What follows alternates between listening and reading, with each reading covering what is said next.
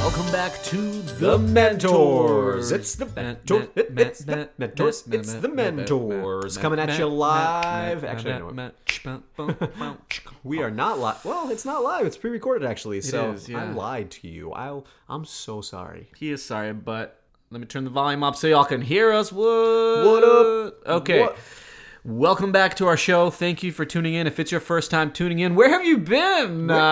We missed you. Well, we didn't know you, but we will miss you if you don't come back. Please. Yeah, you will. Okay. This is Vadim. And I'm Sergey. And this is a show where we tell stories of ordinary people that became extraordinary entrepreneurs despite lack of experience, money, or connections.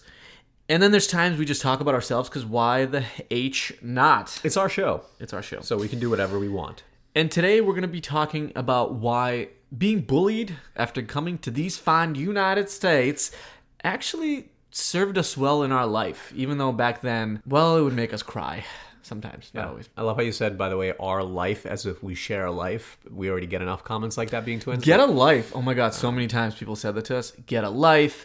Go back to Russia. Why? Commie. People would call us commie, even though we weren't. I mean, I guess we were communists. Everybody wasn't. Well, one time I came home and I said, Mom, I said, they're calling us communists. I said it in Russian, of course, as any communist would.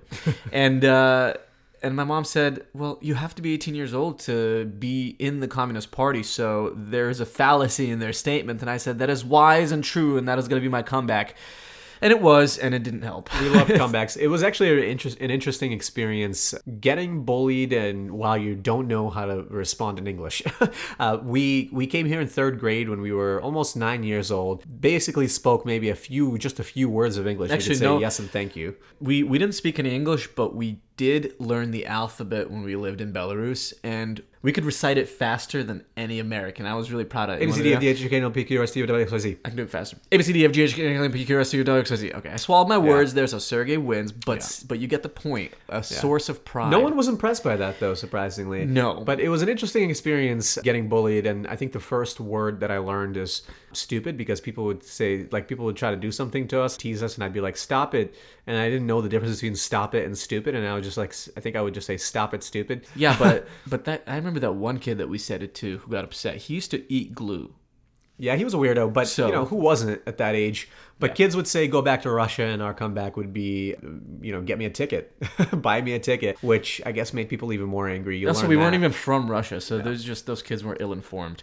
But either way, we lived digress. We lived in a city, Worcester, Massachusetts, which I think the urban environment was an interesting one, because even though you would think that it'd be pretty diverse and people would be pretty accepting, that wasn't really the case. It was mostly white people, some Puerto Ricans, some black people. That's about it. And everybody kind of stuck to their own... Clicks, exactly. And if you were different, then you were automatically bullied. And honestly, there wasn't any other Belarusian kids or Russian kids in our class, in our school.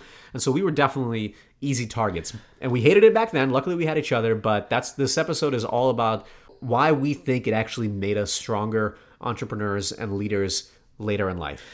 And also how you can think about the adversity you may have experienced in your own life and what you hopefully learn from it and how you can apply it as a strength now. If you're a parent and your kids are being bullied, know that it's not the end of the world. Hopefully, they'll learn how to deal with that bullying and it'll make them stronger. Obviously, you need to be there for them, make sure that they don't think about hurting themselves or anything like that. But bullying is not the end of the world. It's part of life, and we actually think it can be beneficial sometimes. So the first takeaway that we wanted to share with you is why we think being bullied actually helped us develop a thick skin. Now, anytime you have to deal with negative situations, with adversity, with trauma, with anything really shocking and surprising, in the long run, it typically helps you persevere if you are to experience that similar situation again. And so developing a thick skin is really important, not only for business, but just to go through the difficulties of life. And in the beginning, when we moved to America, like anybody else, we wanted friends. We didn't want to sit alone at the table while all the kids, including the not so popular kids, got to sit together and chat before lunch or before school started. We didn't want to be excluded from the hand touch football games that were going on during recess, but because we couldn't catch or run or throw for that matter, but we weren't really allowed to play sports for some reason. That back then we in high school we were, but our parents were overprotective, and so we were excluded from team sports and from joining even recreational leagues until later, until we were about 14. And so because of that, we were seen as outcasts, and pretty quickly we had to learn how to be okay with being alone. Now again, we're lucky. I know there's a lot of kids out there that are being bullied, seriously bullied, that don't have, let's say, one friend or brother or sister to go to, and we're twins and we had each other. But even as we had each other, I would remember we would sit before school and argue over who should come up to the other kids to try to initiate a conversation to hopefully get a chance to sit with them before class started. And so even together, it would cause some fights. But eventually, we kind of learned how to keep busy, because after, I mean, how much time can you spend just pining over wanting to hang out with the kids? We just figured out how to keep busy ourselves. We focused on schoolwork. We focused on some of the friends that we were able to hang out in our building, and it did help us develop a thick skin. And there was even one point, Sergey, tell the story about what happened when we got into a fight and the teachers just stood there. Yeah, talk about feeling rejected even by adults as a kid. Horrible feeling, but fights were not uncommon in this school. And we would get in them every once in a while. I don't think any of them were instigated by us, to be honest, but who knows? I really don't think that was the case. We're not really fighters per se. We don't seek fights, but we will not back down from fights. That's something we learned about ourselves early on. But yeah, there was a situation where this kid started basically shoving us and pushing us around, and it pretty soon degraded into a scuffle on the floor, on the ground, and the teachers were just standing there. I don't know if they didn't want to intervene, but one of them I think I saw laughing or smiling, and it took probably a good several minutes of fighting for the teacher finally to break it up when one of us basically demanded that they break it up. And we learned very quickly that you can't always rely on people, even people that ostensibly are in a position of authority. So what we started doing is telling on kids. Yeah. I mean, we did what we could basically to stop the physical abuse. And so we would go directly to the principal and tell them what happened, and it would initiate a whole conversation with parents, et cetera, whatever. And this way we got, I think, about 3 kids suspended. And let me tell you, after that, the fighting subsided. It didn't fully stop, but it was much more infrequent because kids didn't want to get expelled or suspended. And we just didn't care. We had nothing else to lose. Now, it also didn't really earn us any points in friendships either. But people did realize that we weren't just going to be pushed around, and we weren't just going to kind of sit there while somebody physically assaulted us. And so a lot of people are afraid they don't share sort of this burden of being bullied with anybody else because they're afraid of repercussions. But pretty quickly, we learned that there's really no reason to be afraid because the other side doesn't really want to get in trouble either. But since teachers sometimes wouldn't help us directly, and since going home and waiting to get home wasn't an option, we learned to talk to the highest person, which was the principal at the time. And so later in life, that would serve us well because we weren't really ever afraid, especially when we ran our own business and we had to talk to executives and go straight to the top to resolve issues sometimes, or let's say get an email from an upset customer or CEO. We knew how to have a discussion with them because we've been talking to these people of authority from a very young age. And so there wasn't much that they could tell us that we haven't heard yet. No, and exactly. And we knew we will go to whoever will resolve things for us or get things done in a way that we think is necessary.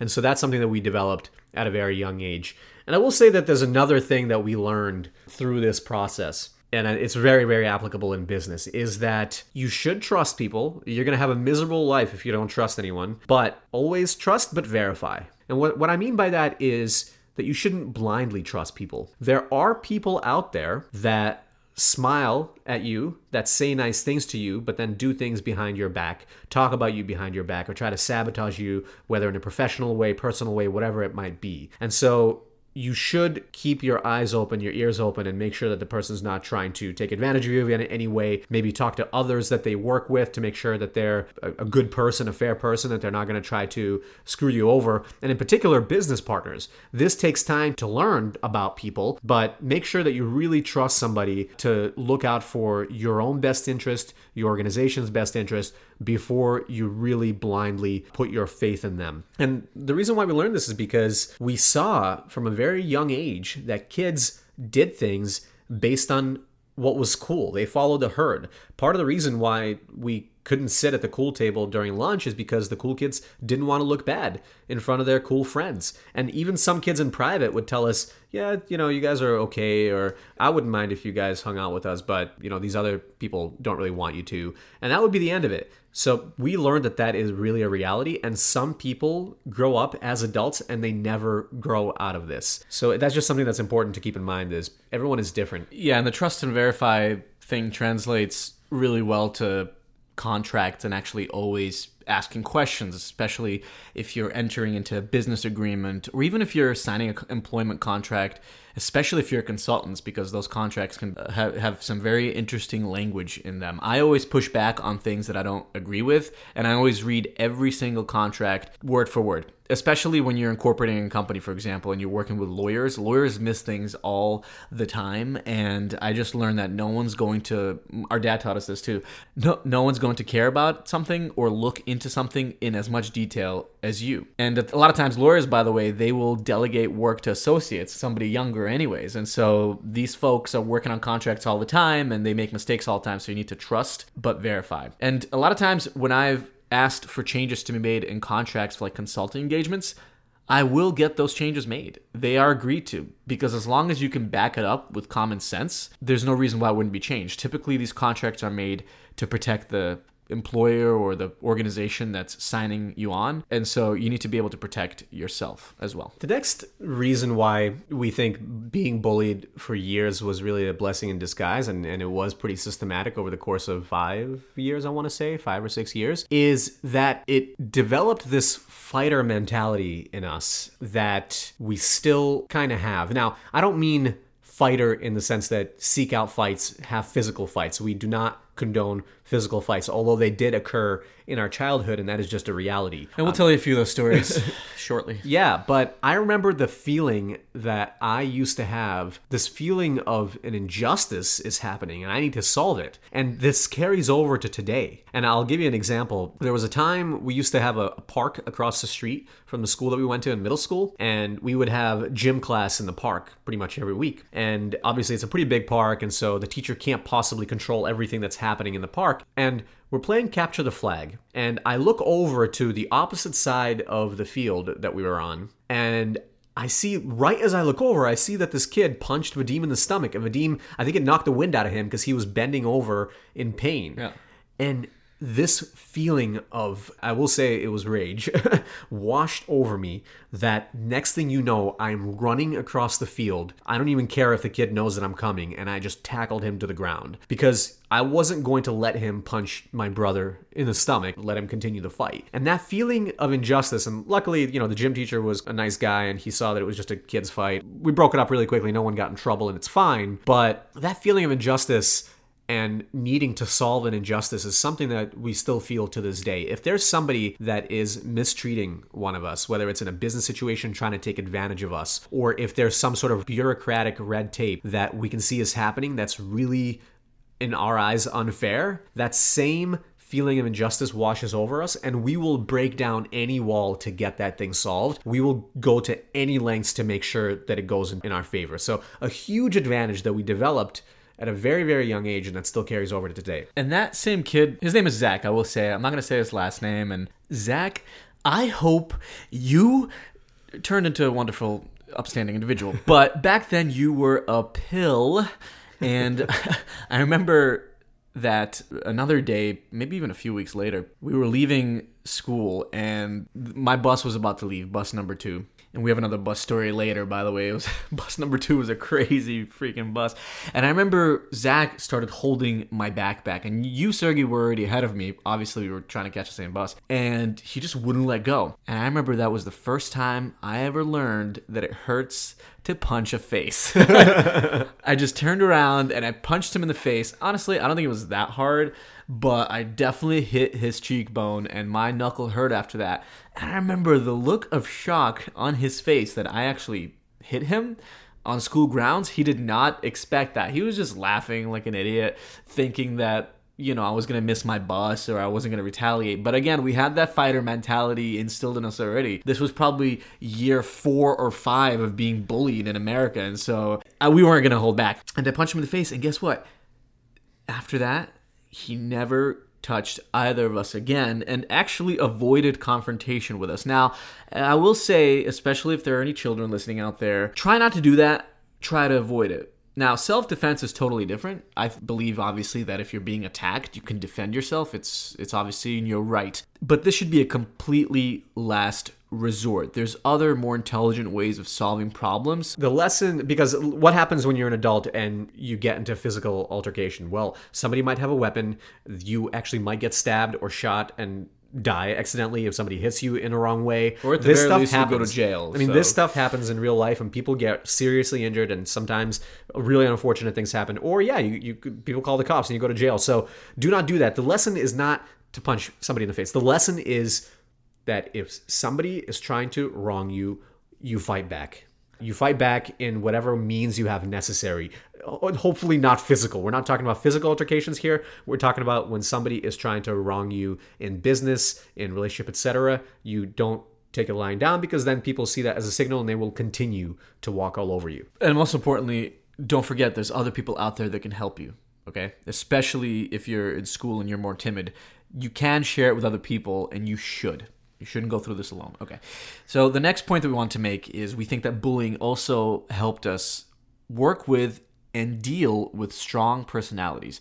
Now, especially in the workforce, and especially if you're in business, you're going to be around strong personalities all the time. It could be in a pitch meeting. It could be in an internal meeting where you want to have your voice heard, but somebody else is screaming louder. Somebody else is bulldozing through the conversation and controlling it. Now, we learned how to do this early on because we were dealing with personalities that were stronger than us. And quite frankly, especially before we spoke English, people took advantage of that situation. And the best thing you can do when you're dealing with a strong personality is to acknowledge them, sometimes even stroke their ego, and then diffuse any situation by getting them on your side. And actually, to give you a quick example of how I was able to diffuse a situation in my professional life, I remember I was working for this one CEO, and I've actually talked about him before in an episode about quitting your job, or how to tell your boss you're foreshadowing. But he ended up quitting that job. I quit that job so hard, but I was there for 3 years. So I remember that CEO, he was a very, very strong personality, so much so that he made every woman in the company cry. And even I almost cried, seriously, just because he would be so emotionally overbearing. Abusive? Abusive, for sure.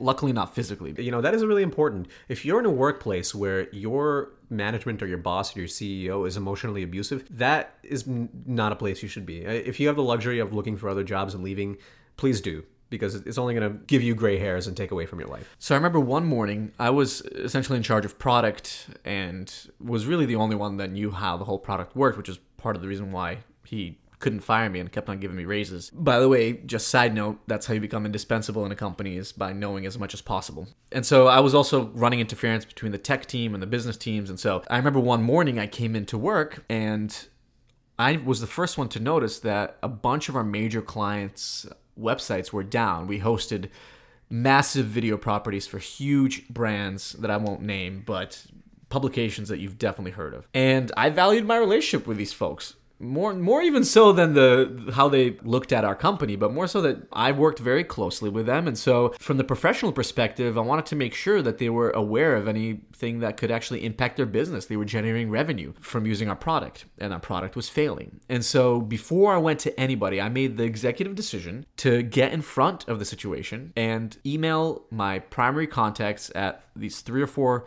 major publishers to tell them that their video channels were down and that we're working to resolve the issue. I remember about 5 minutes later, when the CEO noticed that I sent the email, he stormed into the open space from his office and he said, "Vadim, come to my office right now."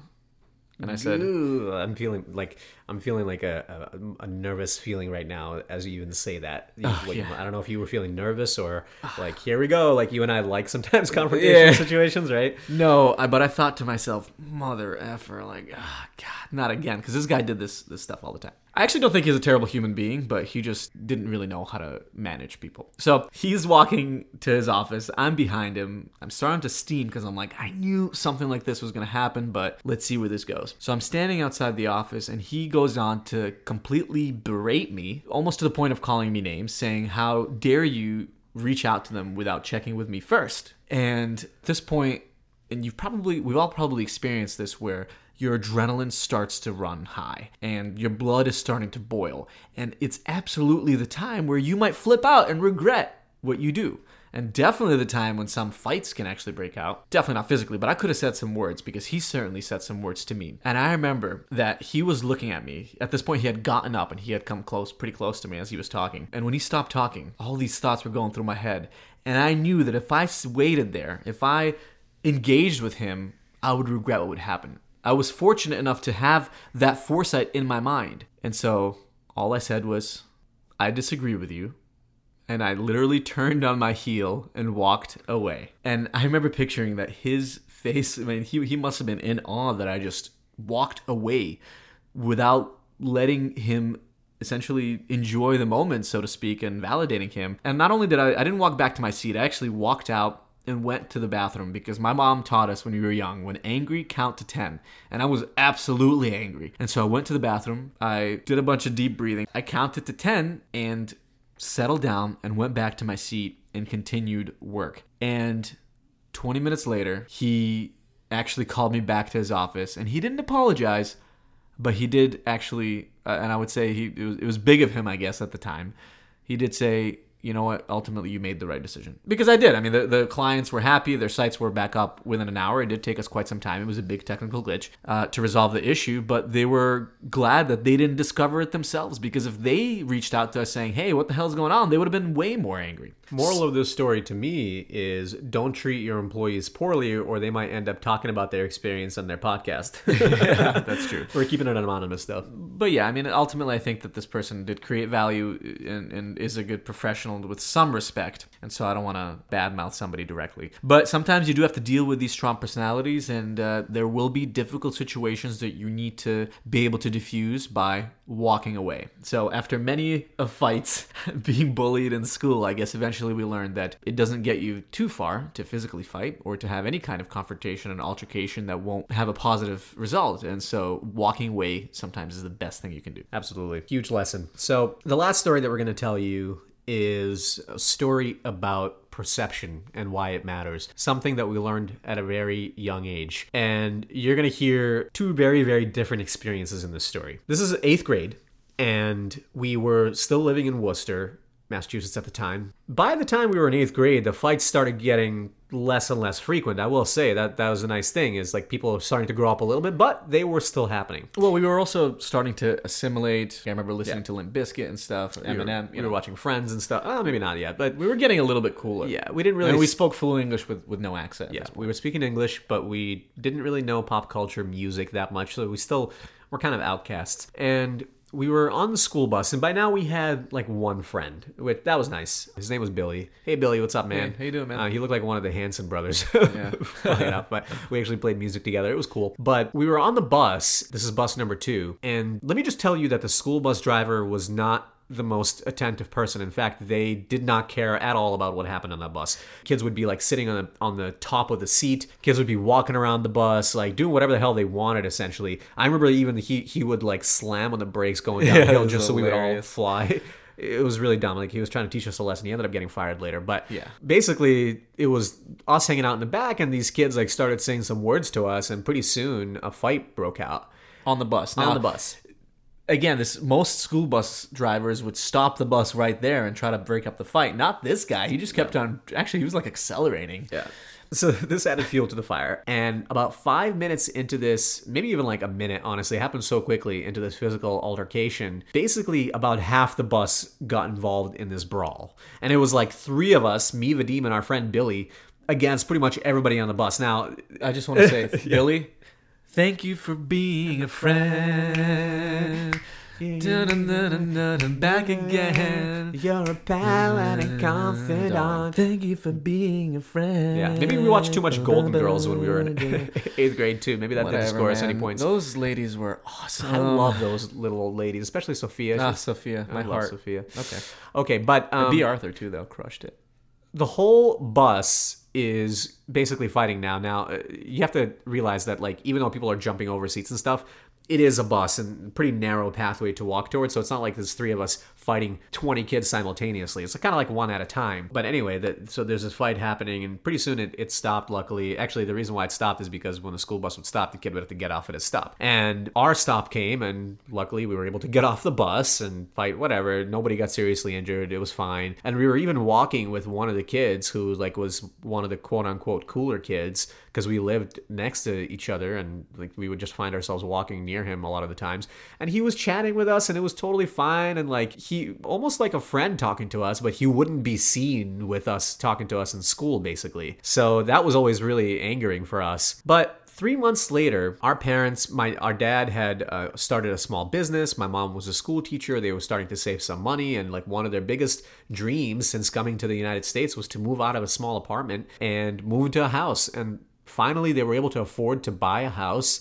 We ended up finding a place in Westboro, Massachusetts, which is a really nice suburb, about 20 minutes from that town, from that city that we were in. And we moved there at the end of 8th grade. And I remember actually a year before that, we were telling kids that we might move to the suburbs, and they were like, oh, no, you won't. You guys are poor. You guys will never move to the suburbs, right? But yeah, a year later, we did move.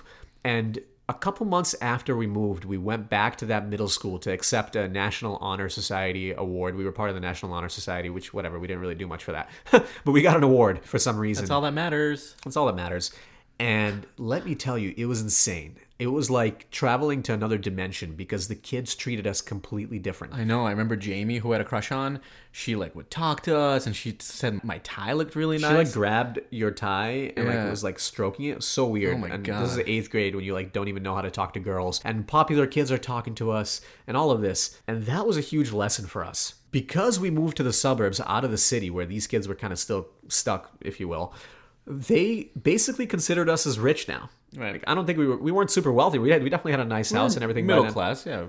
Upper middle class by then. My parents definitely hustled and got us out of the lower middle class, sort of poor. We were on food stamps before, to upper middle class. Well, we were on food stamps when we moved to America. Right. Which is actually just a nod to the government assistance programs, but not for very long. Yeah, not for very long, but we definitely needed it in the beginning. And, you know, minimum wage jobs aren't going to get you very far. Our dad worked at a gas station before he started his business. But that was such a crazy lesson for us because kids thought we were rich. They treated us completely differently, and we all of a sudden became cool. And so what that taught us is that perception really does matter. It's unfortunate, but the way that people are is what they believe you are, who they believe you are, what they believe you have informs how they treat you. So take that into account. If you're being treated poorly, maybe you just need to adjust your image a little bit. Maybe you just need to adjust the type of people you associate with, because perception and image does matter, and people will treat you differently. We're not suggesting that you should change who you truly are, but the way people perceive you online, on social media, or professionally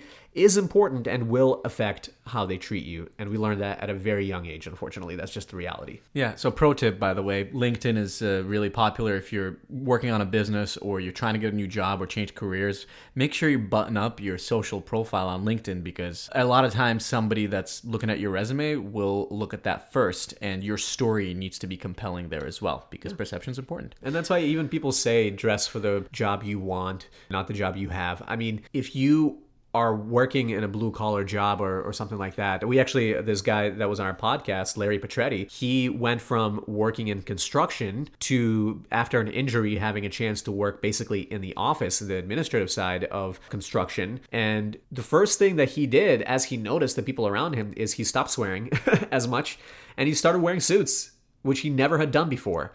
And he told us that people started treating him differently. If you want to check out that episode, it's Getting to $90 Million Business After 50 with Larry Petretti. If you go on the website mentors.co and you look for Larry Petretti, you'll find him. It was one of the earlier episodes. Yeah, but that was a great lesson that he learned, and we did as well, is that if you want people to view you differently and treat you differently, you kind of have to act the part, if you will, and you will grow into that role eventually. You don't have to sacrifice who you are truly. I really don't think you do. So look, if you're young and you're being bullied, understand it's not forever. When we actually moved to Westboro, it ended up being a very diverse town, a little town of 14,000 people, but very diverse. And I think it's because it was at the point where we also just got more assimilated. We got friends right away and we became pretty popular. Not the most popular, whatever. We weren't like jocks by any means, actually. We didn't even play sports until high school. But 10-minute mile. But we had a bunch of friends and we had a happy high school. I look back at it fondly. But even as an adult, you're going to face adversity because of a million reasons. It could be